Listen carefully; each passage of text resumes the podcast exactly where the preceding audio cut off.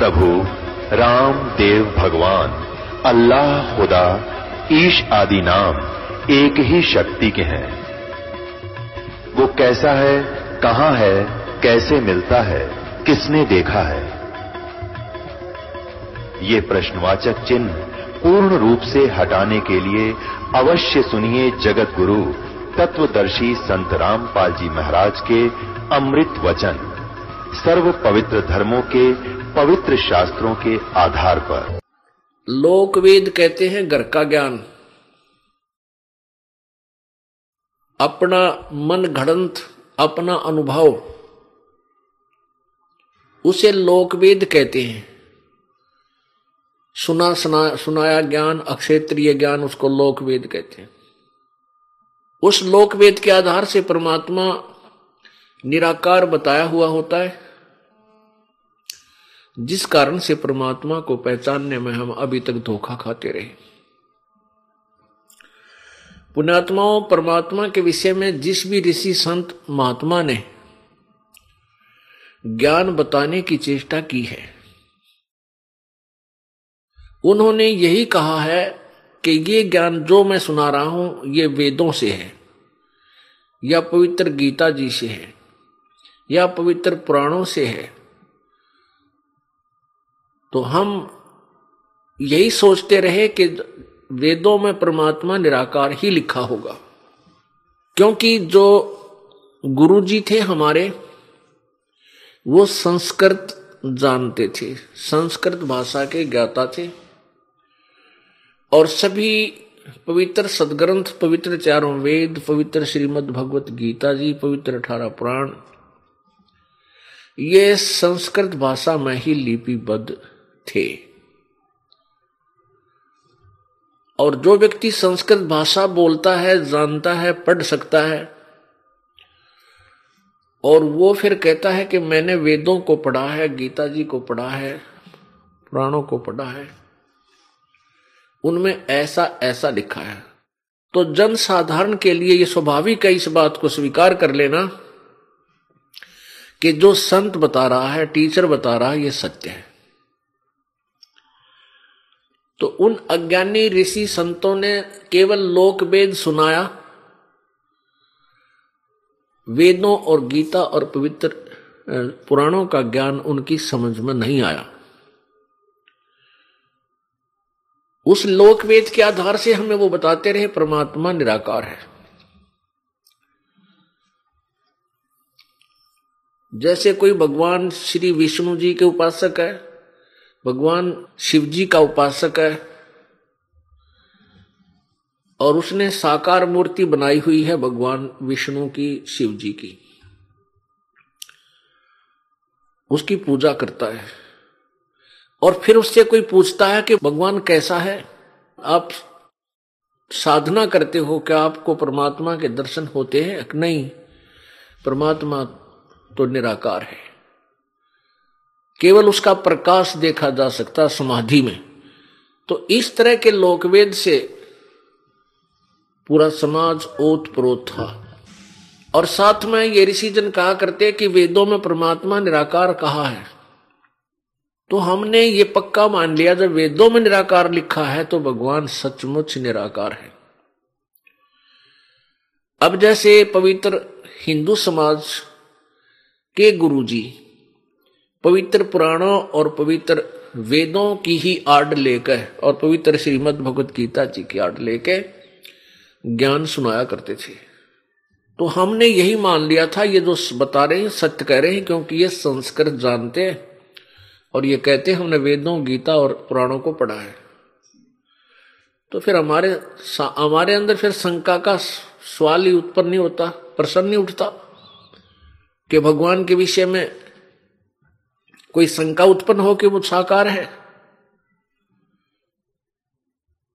एक ने, दो ने, दस ने, बीस ने, पचास ने, लाखों ने, करोड़ों ने, संतों ने, वक्ताओं ने, एक के घिसी पिटी थ्योरी सुना रखी थी, परमात्मा निराकार है। और समाधि में उसका केवल प्रकाश देखा जा सकता, साधना समय में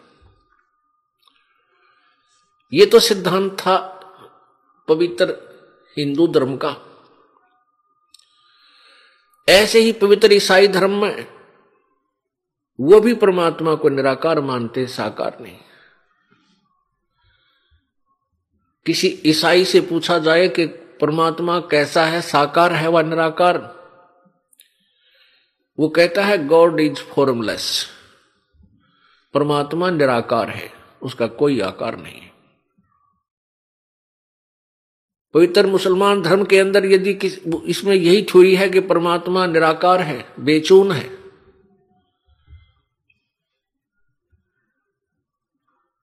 और पुण्यात्मा हमारे सभी सदग्रंथ कहते हैं, परमात्मा साकार है सशरीर है, मनुष्य जैसा आकार है, और उसका नाम कबीर है। और फिर जिन पुण्यात्माओं को परमात्मा प्राप्ति हुई, उन्होंने भी परमात्मा को साकार बताया। एक देशीय बता है, एक स्थान पर सतलोक के अंदर विराजमान है। पुण्यात्माओं, ये ऐसा कारण क्यों है? क्योंकि काल भगवान नहीं चाहता कि इस मनुष्य को, इस प्राणी को परमात्मा के वास्तविक अस्तित्व का ज्ञान हो। परमात्मा की वास्तविक सतिथि से ये परिचित हो। इसलिए इसने सभी समाज को भ्रमित कर दिया और लोक वेद के ऊपर आधारित कर दिया। परमेश्वर कबीर जी स्वयं आकर के अपनी महिमा आप बताते हैं। और आप ही वो दास बनते हैं, आप ही वो मालिक हैं, कुल सर्जनहार हैं और स्वयं ही वो तत्वदर्शी संत की भूमिका करने आते हैं। और स्वयं ही वो एक नेक नागरिक होते हैं, स्वयं ही एक नेक शिष्य का, शिष्य की भूमिका करते हैं और स्वयं ही एक वास्तविक दास की भूमिका करते हैं। आप आरती, आप पे साजे, आप किंगर, आप बजे, आप ताल झां जनकारा, आप नचे आप देखना कहे कबीर ऐसी आरती गाऊं, आप मध्य आप सुनाऊ तो उस परमेश्वर ने आकर बताया है कि ये जो भोली आत्मा है तत्व ज्ञान से अपरिचित हैं। इन नकली ऋषियों और गुरुओं के ज्ञान के आधार से वो साधना शास्त्र विरुद्ध कर रहे हैं। उनकी ऐसी स्थिति है। पीछे लग गया जाऊँ था मैं लोक वेद के साथ।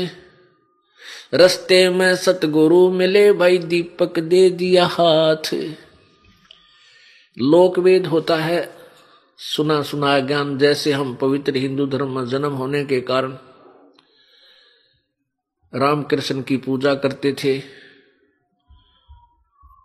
कोई हनुमान जी की पूजा, कोई बाबा श्याम जी की पूजा की तरह, देवी की पूजा, कोई भैरव भूत, बैतालों की पूजाएँ, कई तीर्थों पे, कई मंदिरों में जाते थे। जिस ज्ञान से, आधार से हम ये पूजाएँ करते थे, वो लोक वेद था। शास्त्र अनुकूल ज्ञान नहीं था। तो परमात्मा कहते हैं कि पीछे लग गया जाऊँ था। एक जन साधारण को बता रहे हैं, आप जी और हमारे लिए वो प्रमाण दे रहे कि पीछे लग गया जाऊँ था मैं लोग वेद के साथ और रस्ते में सतगुरु मिल गए। दीपक दे दिया हाथ। सतगुरु, तत्वदर्शी संत, सच्चा गुरु। सतगुरु माने सच्चा गुरु। पूर्ण संत मिल गए। तो उन्होंने तत्व ज्ञान रूपी टॉर्च तत्व ज्ञान रूपी ये दीपक हमें दे दिया। हम उस तत्व ज्ञान वास्तविक ज्ञान शास्त्र अनुकूल ज्ञान के आधार से अब इसकी रोशनी में अब हम शास्त्र अनुकूल साधना कर रहे हैं। हम मनमाना आचरण नहीं कर रहे। तो परमात्मा हमें बता रहे हैं कि जब तुम्हें संत मिल जाएँगे, फिर तुम्हारी ये लोक वेद की धारणा छूट जाएगी। जैसे ये दास पहले श्री रामकृष्ण के पुजारी था, विष्णु जी शंकर भगवान के पुजारी था, हनुमान जी का पुजारी था, मंगलवार का व्रत रखता था, और सवा रुपये का प्रसाद मंगलवार न बैठ दिया करता। तो कोई भी घर में जैसे लाभ होता था तो भगवान रामकृष्ण, विष्णु शिव जी या बाबा श्याम जी हनुमान जी को क्रेडिट देते थे, इन्होंने हमारे ये लाभ दिया। अब जब हमें तत्व ज्ञान प्राप्त हुआ तो पता चला कि ये कुछ भी नहीं दे सकते। ब्रह्मा, विष्णु, महेश राम कृष्ण और हनुमान जी, श्याम जी, आदि जो भी ये देव हैं, ये हमें कुछ नहीं परिवर्तन कर सकते, केवल हमारा किया हुआ कर्म ही दे सकते वो कौन सा कर्म? पूर्व जन्म का। और इसके अंदर वो कोई परिवर्तन नहीं कर सकते। प्रारब्ध में जो लिखा है, वही दे सकते इससे अतिरिक्त वो कुछ परिवर्तन नहीं कर सकते। केवल एक परमेश्वर है, पूर्ण ब्रह्म। जो हमारे भाग्य में भी परिवर्तन कर देता है। अब हमें पता चल गया, इसलिए हम उस लोक वेद के आधार से भटक नहीं सकते। अब आपको दिखाते हैं कि परमात्मा कैसा है, साकार है व निराकार है। कबीर परमेश्वर जब आए थे, अपनी महिमा, अपनी वाणी, अपना तत्व ज्ञान स्वयं ही लोकोक्तियों के माध्यम से, दोहों के माध्यम से, कविताओं के माध्यम से स्वयं ही आवाज़ लगा लगा कर सुनाया करते थे और उस ज्ञान को लिपिबद्ध कर लिया, लिख लिया। वो पांचवा वेद है, वो सूक्ष्म वेद है, वो सचिदानंद घन की वाणी है। उसके अंदर आल कंप्लीट स्पिरिचुअल नॉलेज है। उसके अंदर कंप्लीट ज्ञान है, धार्मिक, आध्यात्मिक ज्ञान है, जो वेदों और गीता जी में भी नहीं है। उससे आगे का ज्ञान है। वो तो है ही है। उससे आगे का और ज्ञान है जो वेदों और गीता में नहीं है। जैसे पवित्र गीता जी अध्याय नंबर चार के श्लोक नंबर चौतीस में कहा है कि जो अध्याय नंबर चार के श्लोक बत्तीस में जिस सचिदानंद घन की वाणी, अर्थात सूक्ष्म वेद के विषय में कहा गया है कि उसमें बहुत विस्तार से भिन्न भिन्न प्रकार के यज्ञ लिखे हुए तो उस तत्व ज्ञान को, उस सचिदानंद घन की वाणी को तू किसी तत्वदर्शी संतों के पास जाकर समझ। उनको दंडवत प्रणाम कर, कपट छोड़कर अपने समस्या का समाधान करवा, प्रसन्न कर। फिर वह तत्वदर्शी संत तुझे उस परम तत्व का ज्ञान करावेंगे इसे सिद्ध है कि गीता ज्ञान से भिन्न कोई और ज्ञान है। अन्यथा गीता जी का ज्ञान तो गीता ज्ञान दाता भगवान बता ही रहा था।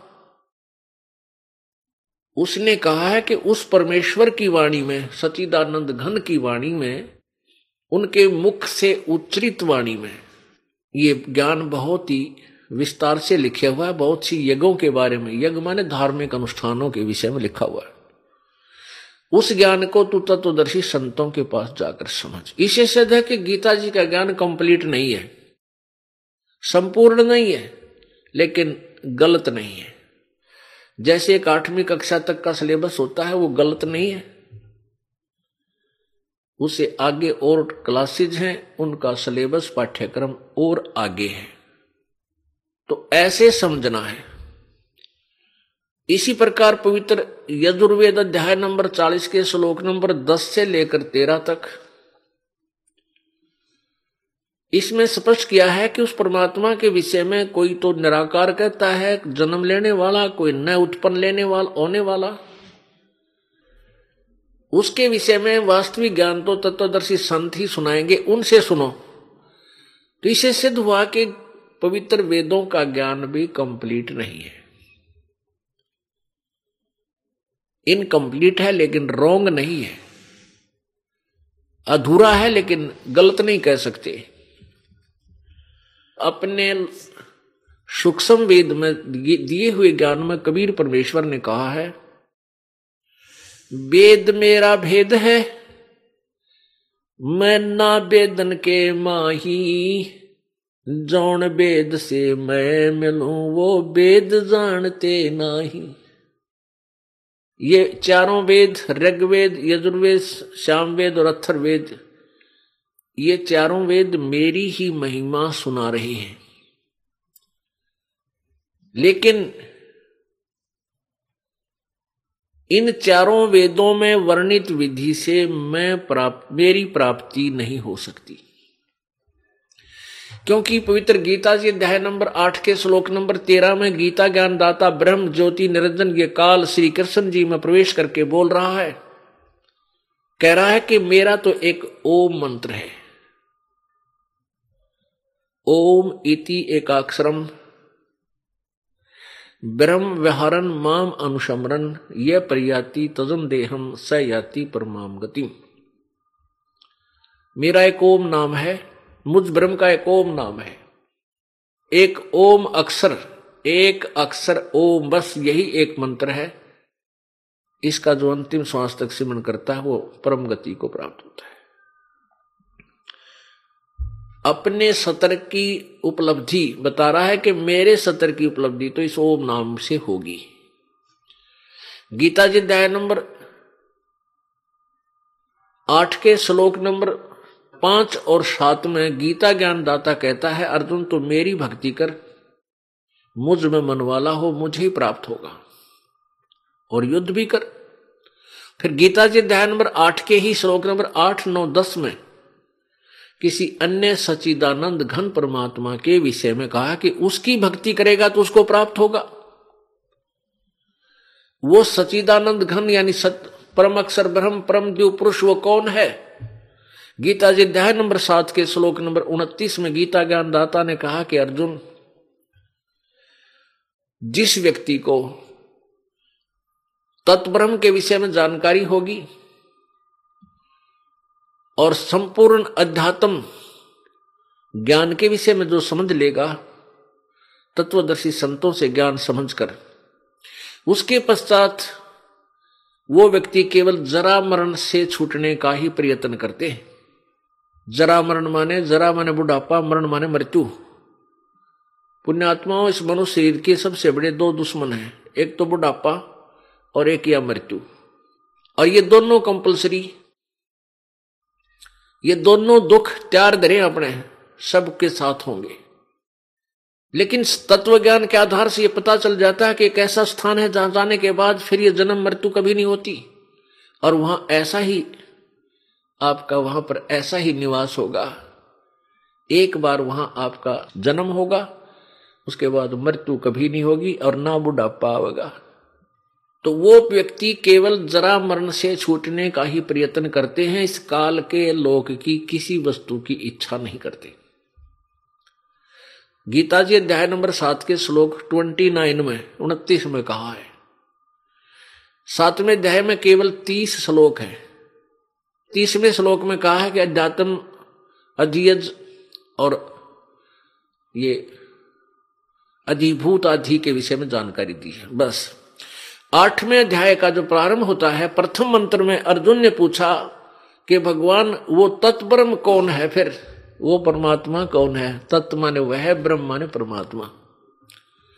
वो तत्ब्रह्म कौन है? जिसके विषय में जानकारी होने के बाद फिर जरा मरण से छूटने का प्रयत्न करते हैं तो ऐसा वो भगवान कौन है? किम तत्ब्रह्म अब गीता ज्ञान दाता ने इसका उत्तर दिया है आठवें अध्याय के तीसरे श्लोक में। कि वो परम अक्षर ब्रह्म है। यानी गीता ज्ञान दाता से अन्य कोई और शक्ति है, जो परम शक्ति है, जो पूजा के योग्य है, और उसी की भक्ति से जन्म मृत्यु का छुटकारा हो सकता है। गीता जी अध्याय नंबर अठारह के श्लोक नंबर बैसठ में कहा कि अर्जुन, तू सर्वभाव से उस परमेश्वर की शरण में जा, जिसकी कृपा से तू परम शांति और शाश्वत स्थान यानी सनातन परम धाम, शाश्वत माने सदा रहने वाला, अविनाशी, स्थानम माने लोक धाम, उस सतलोक को प्राप्त होगा। इसे सिद्ध है कि गीता ज्ञान दाता से कोई और सुप्रीम पावर है, जिसकी साधना से जीव का पूर्ण मोक्ष होगा। गीता जी अध्याय नंबर पंद्रह के श्लोक नंबर एक में तत्वदर्शी संत की पहचान बताई है कि इस उल्टे लटके हुए संसार रूपी वृक्ष के सभी पार्ट्स के बारे में, सभी हिस्सों के बारे में, सभी भागों के बारे में तना कौन है, जड़ कौन है, डार कौन है, टहनी क्या है, पत्ते क्या है। इसके विषय में जो संत बताएगा, वो तत्वदर्शी संत होगा। फिर पंद्रहवें अध्याय के चौथे श्लोक में कहा कि उस तत्वदर्शी संत के प्राप्ति के पश्चात उस परमेश्वर के परम पद की खोज करनी चाहिए। जहाँ जाने के बाद जीव फिर लौट कर संसार में कभी नहीं आते, अर्थात वो पूर्ण मोक्ष प्राप्त करते और जिस परमेश्वर ने सब ब्रह्मंडों की रचना की है, इसे सिद्ध है कि गीता ज्ञान दाता से कोई और है, सर्वशक्तिमान सर्व सृजनहार ये पवित्र गीता जी हमें बता रही है। तो जैसे गीता जी अध्याय नंबर आठ के श्लोक नंबर तेरह में गीता ज्ञान दाता ने अपने विषय में बताया कि मेरी भक्ति करनी है तो मुझे प्राप्त होगा, उसका ओ मंत्र है। और मेरे वाली परम गति को प्राप्त होगा। अपनी परम गति को सातवें अध्याय के अठारहवें श्लोक में गीता ज्ञान दाता कहता है कि मेरी गति भी अनुतम है। अनुतम माने अश्रेष्ठ, व्यर्थ। इसलिए तो अठारहवें अध्याय के बैसठवें श्लोक में कहा कि सर्वभाव से उस परमेश्वर की शरण में जा जिसकी कृपा से तू परम शांति और शाश्वत स्थान को प्राप्त होगा। यानी सनातन परम धाम को, सनातन धाम सतलोक को प्राप्त हो जाएगा। तो उसकी साधना उसकी साधना, उसके पाने की विधि, ना गीता जी में, ना वेदों में श्रीमद भगवत गीता जी अध्याय नंबर सत्रह के श्लोक नंबर तेईस में संकेत दिया है कि वो तत्वदर्शी संत उस परमेश्वर के बारे में तत्व ज्ञान देगा, परमात्म तत्व का तुझे ज्ञान देगा। उससे पूछ, और वो क्या बताएगा? ओम तत्सत इति निर्देश है ब्रह्मण त्रिविद समर्थ है। गीता जी, अध्याय नंबर सत्रह के श्लोक नंबर तेईस में कहा है कि उस ब्रह्मण माने सचिदानंद घन परम अक्षर ब्रह्म की साधना का। केवल ओम तत्सत यह तीन मंत्र का के मंत्र के जाप का निर्देश है। इसको तीन तरीके से जाप किया जाता है। त्रिविध। तीन विधि से। ओम तो ब्रह्म का और तत् ये परब्रह्म का मंत्र है और सत ये पूर्ण ब्रह्म का परम अक्षर ब्रह्म का। ये तत् और सत्य दोनों सांकेतिक है। ये वास्तविक मंत्र नहीं है। केवल ओम मंत्र वास्तविक मंत्र है, जो ब्रह्म तक की साधना का श्रेष्ठ मंत्र है, जाप है। तत् और सत्य सांतिक, सांकेतिक है, वो तत्वदर्शी संत ही बता सकता है। वो तत्वदर्शी संत परमेश्वर स्वयं आए थे। लेकिन उन्होंने इस मंत्र को गुप्त छुपा रखा था कि अभी नहीं बताना क्लियर नहीं करना डिक्लेयर नहीं करना इसको। सार्वजनिक सार्वजनिक नहीं करना था। आज से 600 वर्ष पहले प्रभु ने अपनी प्यारी आत्मा धर्मदास जी से कही थी, धर्मदास तो लाख दोहाई और ये सार शब्द कहीं बार ना जाए। सार शब्द बार जो पढ़ी और बिचली पीढ़ी हंस नहीं तरही। यदि ये सार शब्द, ये वास्तविक मंत्र, यदि किसी अज्ञानी संतों ऋषियों के हाथों पड़ गया तो वो नकली भी यही नाम दे रहे होंगे। और बिचली पीढ़ी जो अब वर्तमान का समय, जो शिक्षित वर्ग है, इसको परमात्मा ने बिचली पीढ़ी की संज्ञा दी है। और कहा कि बिचली पीढ़ी जब आओगी, तब हम इस ज्ञान को, तत्व ज्ञान को, तत्व और सार नाम को सार्वजनिक करेंगे। क्योंकि उस समय शिक्षित पीढ़ी होगी, सदग्रंथों को आँखों देखकर तुरंत मान जाएगी। फिर वो नकली गुरुओं और संतों के बहकावे में नहीं आएगी। वो पुण्यात्मा ऐसे पार करनी है, और यदि नकली संतों को पता लग गया इस वास्तविक मंत्र का तो ये पहले से ही काल प्रेरणा से इन मंत्रों का जाप अपने अनुयायियों को देते हुए मिलेंगे तो फिर हम भिन्नता नहीं कर पाएँगे। तो पुण्यात्माओं, ये मंत्र का जाप ना किसी और पंथ में, ना धन धन सतगुरु में, ना राधा स्वामी वाले दो रहे, वो भी नहीं देते।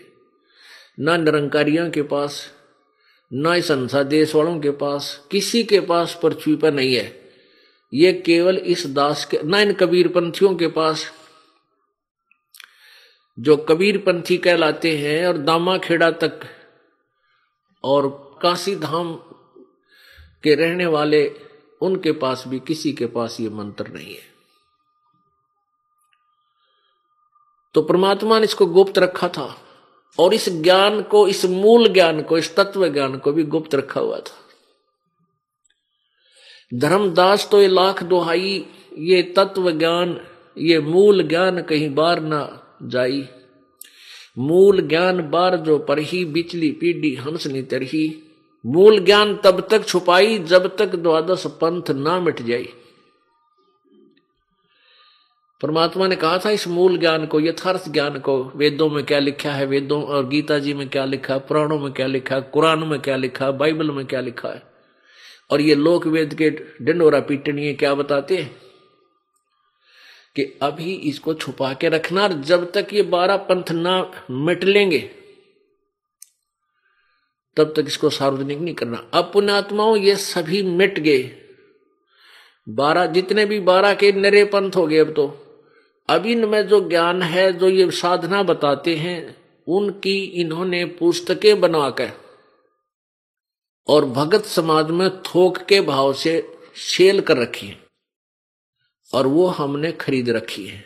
उनको पढ़ा इस दास ने और मिलाया अपने परमात्मा के तत्व ज्ञान से। किसी के अंदर भी वो तत्व ज्ञान और ना ही यथार्थ मंत्र पाया।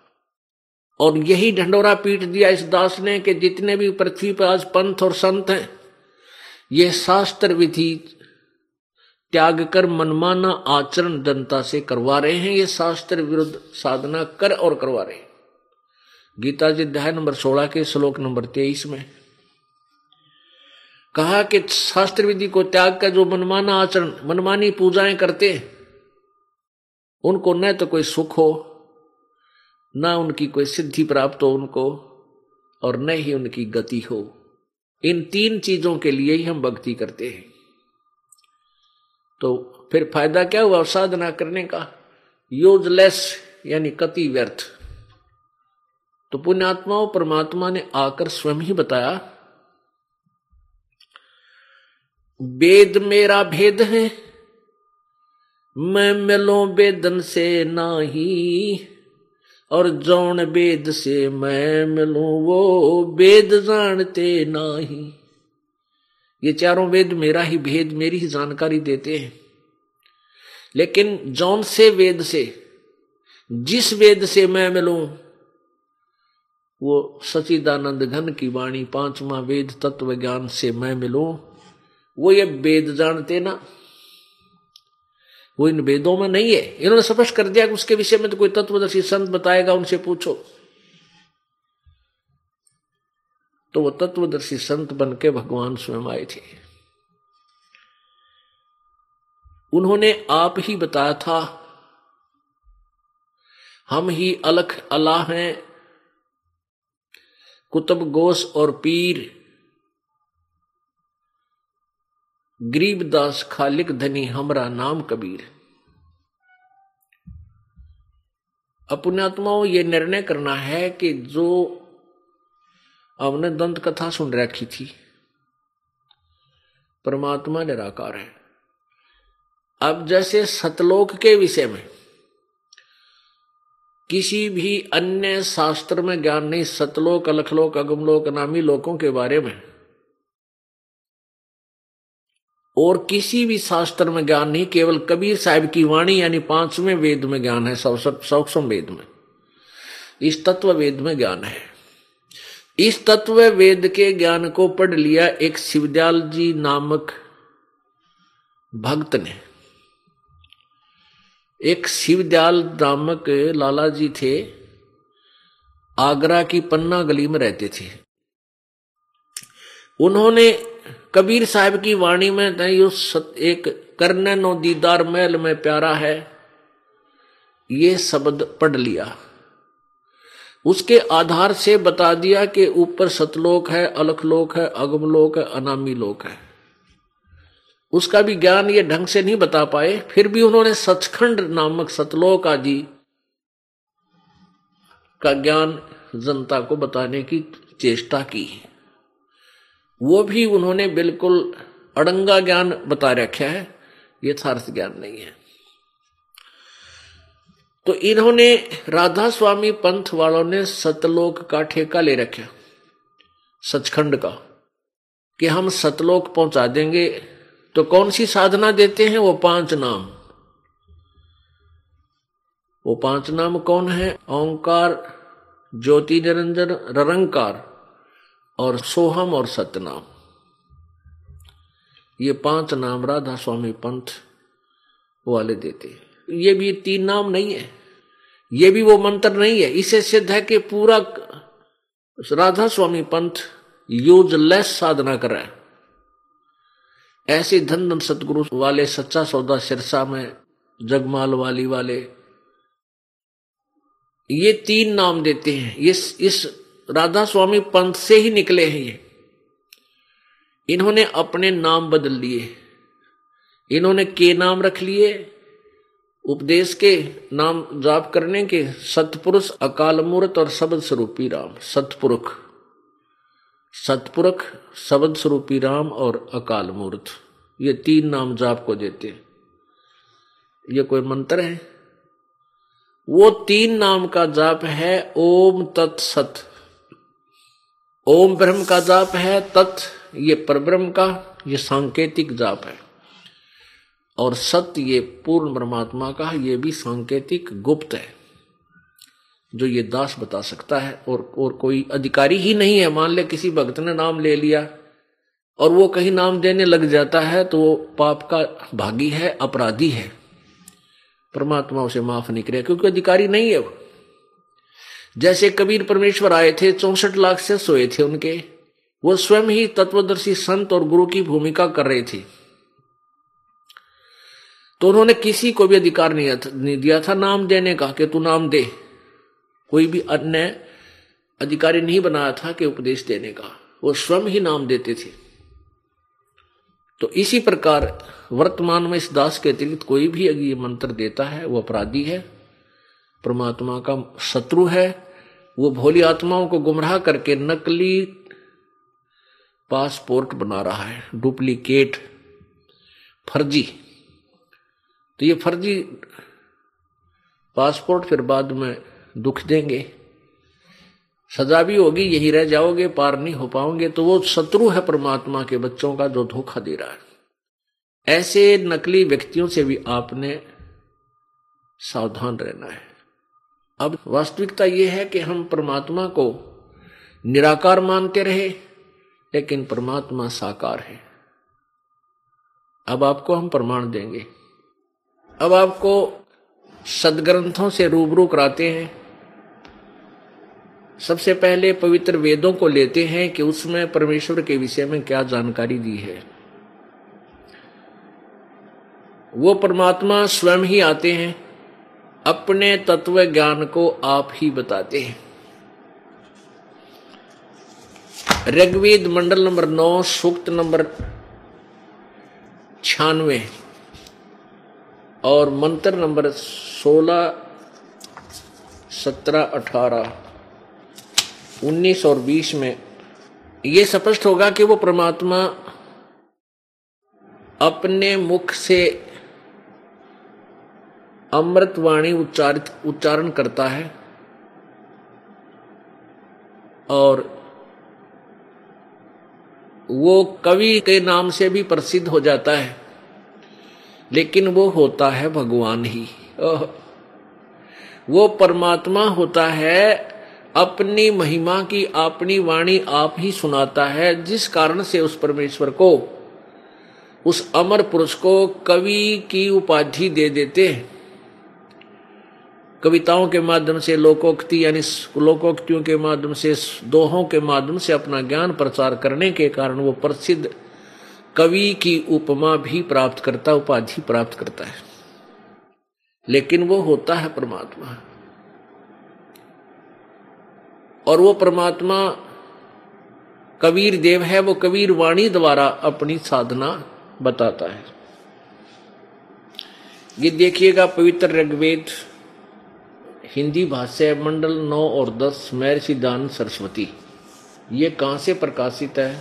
प्रकाशक सार्वदेशिक आर्य प्रतिनिधि सभा महर्षि दान भवन, रामलीला मैदान, नई दिल्ली।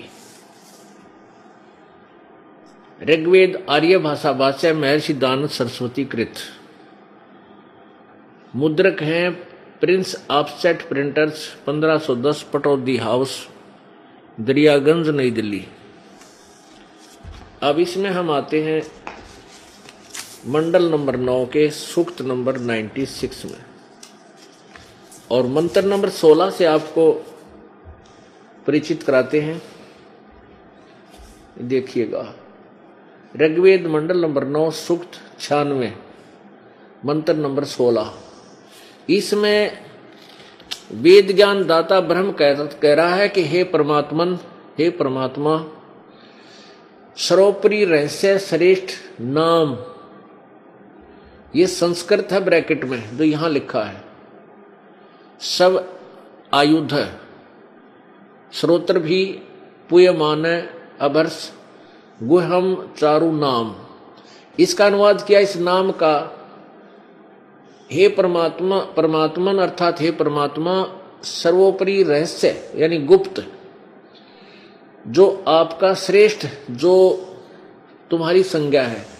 यहाँ नाम का इन्होंने संज्ञा लिख दिया, नाम ही लिखना चाहिए था। जो आपका श्रेष्ठ नाम है, आप उसका ज्ञान कराएँ। अपना वास्तविक नाम हमें बताएँ। आपका वास्तविक नाम क्या है? आगे देखो अब यहाँ हम ज़्यादा ना पढ़ के यहीं आएँगे। अब सत्रमे में क्या बताया है? उस परमात्मा का वास्तविक नाम बताया है। शिशु जगानम शिशु जगानम हर्यतम मर्जंती सुबंती वहीन मरुत, मरुतो गणेन। ये है कबीर गिरभी, कबीर। ऊपर रह लाग रहे छोटे छोटे आद्य रहे ऊपर लगे। कबीर गिरभी कावेना कबीर। संत सोम, ये कवि ही कह ले, उसको कबीर बोलो। कवि, संत सोम। पवित्र अत्यति रेभन। इन्होंने क्या अनुवाद किया है? इससे, इसके अनुवाद से आपका विश्वास होगा, फिर ये दास करके दिखाओगा इसमें लिखा कि शिशुम जगानम। इन्होंने संस्कृत लिखने की चेष्टा की है। उस परमात्मा को शिशुम का अर्थ लिखा है इन्होंने, उस परमात्मा को जो सदा प्रगट है, जो अत्यंत कामनीय है, उसको उपासक लोग बुद्धि विषय करते हैं और उसकी सतुति द्वारा उसके गुणों का वर्णन करते हैं और विद्वान लोग उस गतिशील परमात्मा का गुणों के गणों द्वारा वर्णन करते हैं। और कवि लोग इन्होंने इसका अर्थ लिख दिया कवि। इनका, ये कबीर कबीर गिरभी इसके दो भाग कर दिए, कवि कवि लोग। गिरभी माने वाणी द्वारा। हम इसको लिख देते हैं कबीर वाणी द्वारा। ये कबीर है, हम इसको कबीर कबीर वाणी द्वारा। इन्होंने कवि का अर्थ, कवि लोग लिख दिया। हम लिखते हैं कबीर गिरभी कबीर वाणी द्वारा कावेना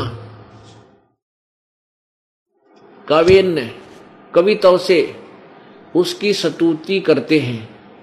सोम स्वरूप पवित्र वह परमात्मा कारणवस्था में अति सूक्ष्म प्रकृति को गर्दता हुआ अतिक्रमण करता है।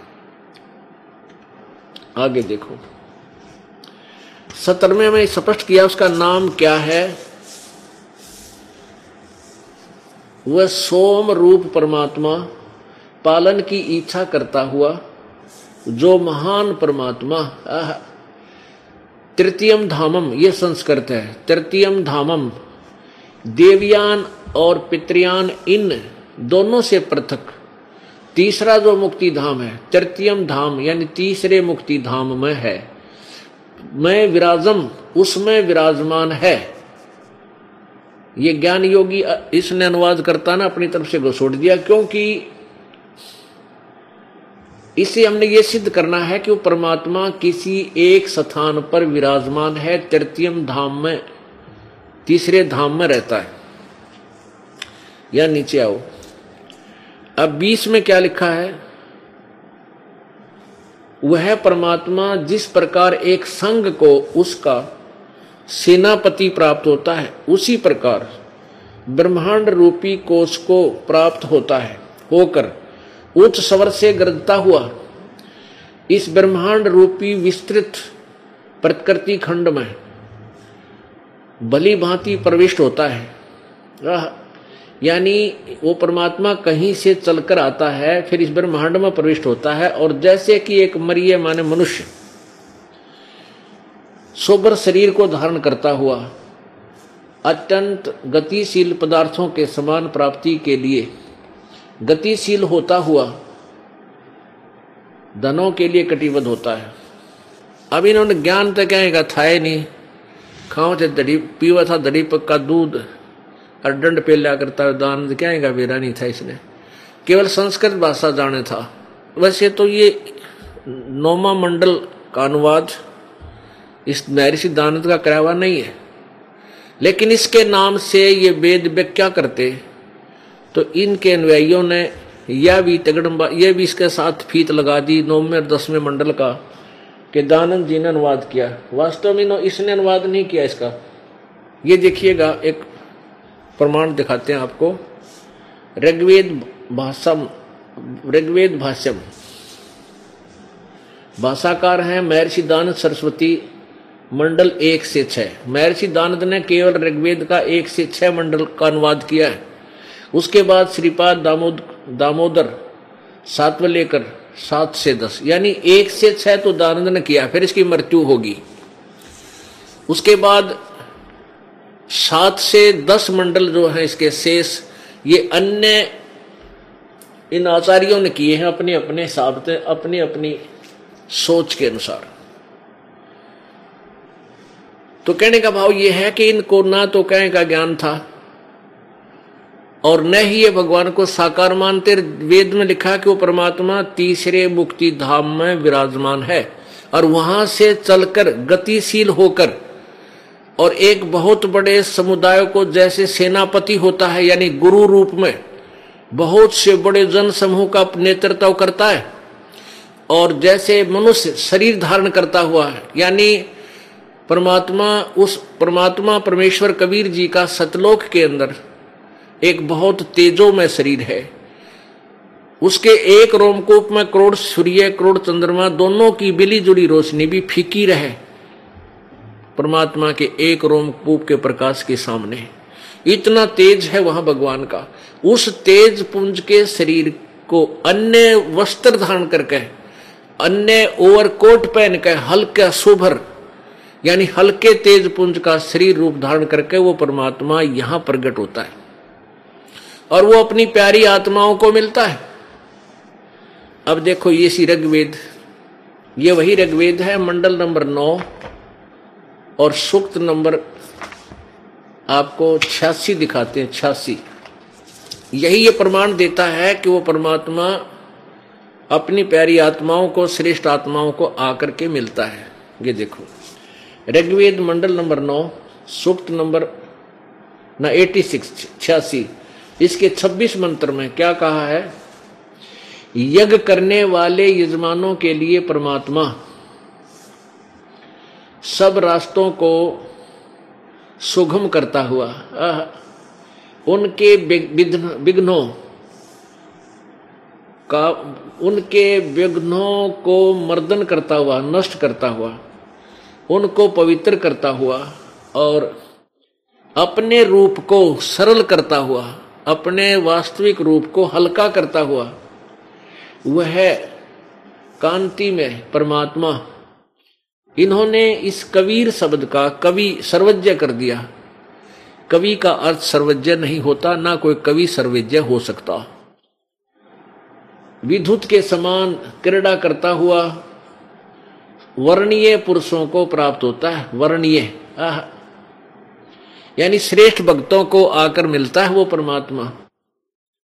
यजमान, अब यज्ञ करने वाले यजमानों के लिए, यानी साधना करने वाले भक्तों के लिए परमात्मा सब रास्तों को सुगम करता हुआ, उनके सब रास्ते खोल देता हुआ, खोलता हुआ, उनके विघ्नों को, संकटों को नष्ट करता हुआ और उन प्यारी आत्माओं को पवित्र करता हुआ और अपने रूप को सरल करता हुआ तेज पुंज अन्य दे धरकर इस विधम को भेंट ही।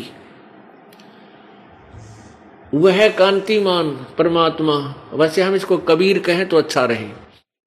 विद्युत के समान, यानी जैसे बिजली एक सेकंड में चमक कर नीचे आ जाती है, ऐसी तीव्र गति से वो चलता है, क्रीड़ा करता हुआ, और श्रेष्ठ भक्तों को प्राप्त होता है, वर्णीय पुरुषों को प्राप्त होता है, वहाँ से आकर उनको मिलता है। सत्ताईस में, ऋग्वेद मंडल नंबर नौ, सूक्त नंबर छियासी, मंत्र सत्ताईस।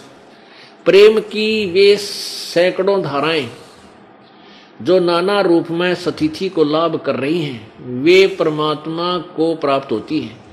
प्रकाश पुंज परमात्मा को, ओह, प्रकाश का समूह परमात्मा को बुद्धि वृत्तियाँ विषय करती हैं, जो परमात्मा झूलोक के तीसरे पृष्ठ पर विराजमान है। ओह, एक देश देशीय है।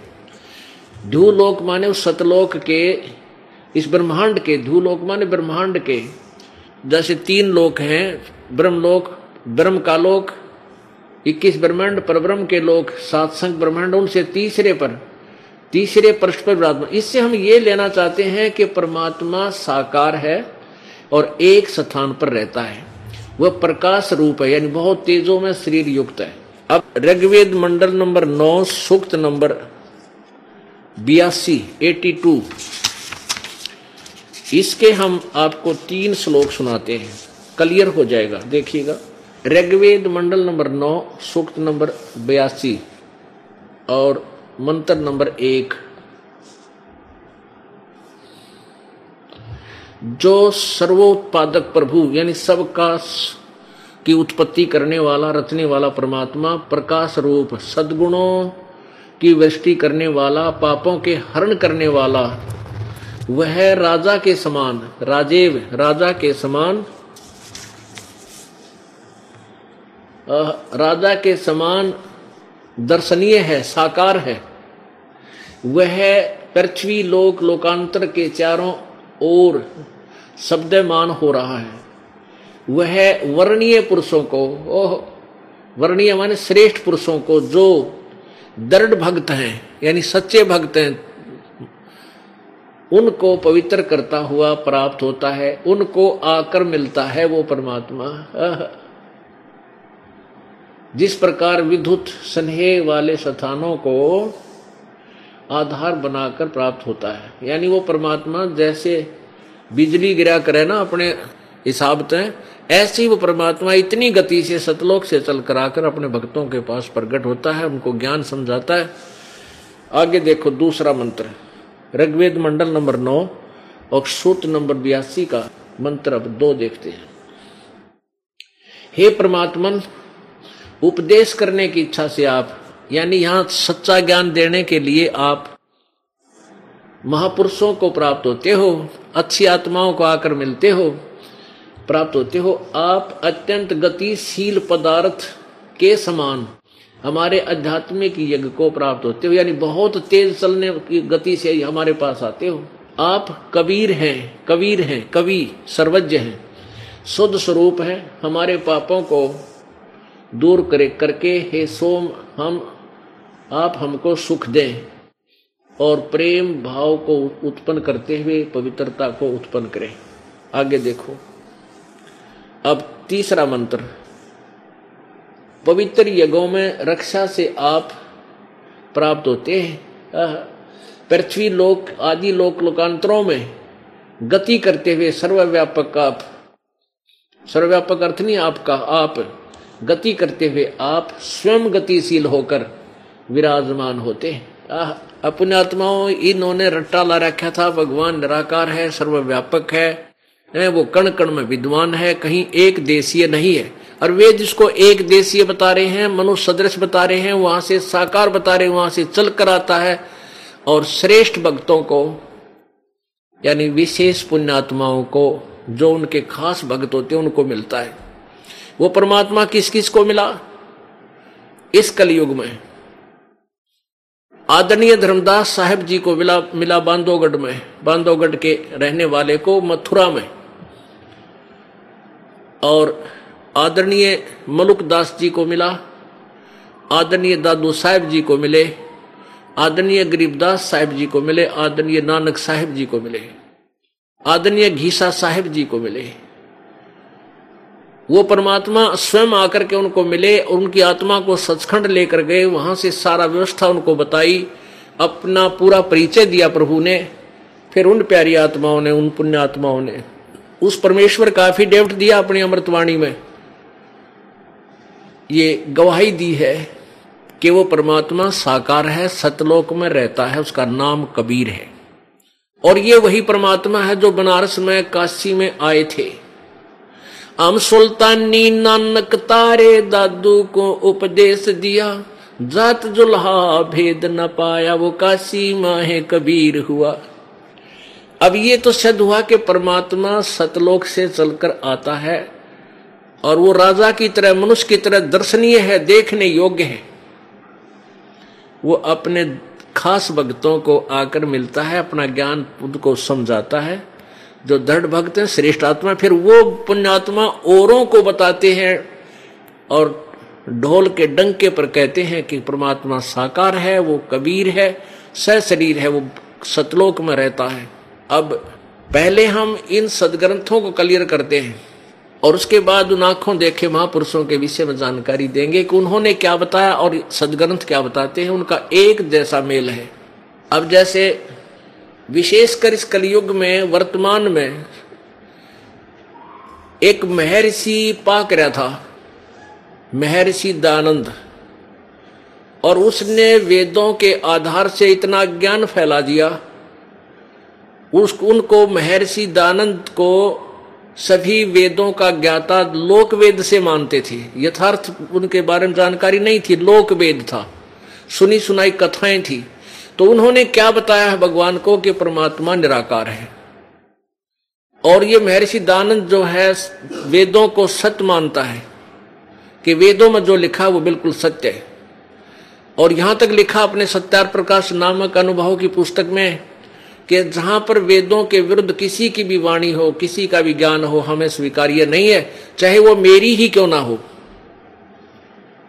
इसे सिद्ध है कि वेदों में जो लिखा वो फाइनल है, वो सत्य है।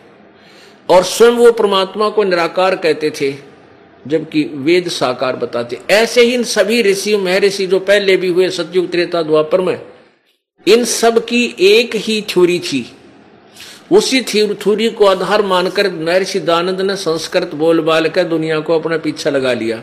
ज्ञान इसको कैख भी नहीं था भक्ति के बारे में।